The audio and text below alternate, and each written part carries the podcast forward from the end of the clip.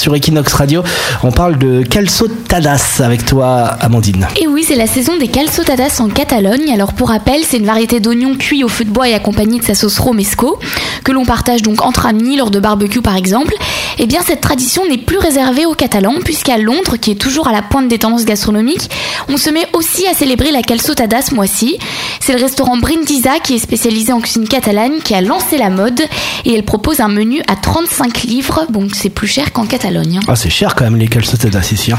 Leslie, spécialiste des prix. C'est pas donné pour des oignons. Alors moi je critique pas les calçotes, mais bon, ça Euh, reste oui, des mais après oignons. dans le menu, t'as aussi la viande, euh, des fois le vin est compris. Enfin, faut regarder l'ensemble selon aussi voilà, là où tu es.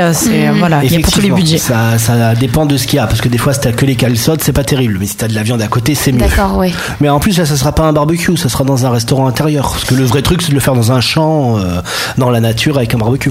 Oui, mais enfin, c'est génial que ça arrive jusqu'à Londres quand même. Oui, alors qu'il fait froid au bord de la Tamise. voilà. Et pour les, pour les Catalans qui vivent à Londres, ils seront contents aussi. voilà, ils peuvent se retrouver euh, à Shoreditch, euh, à à Londres, en train d'en manger.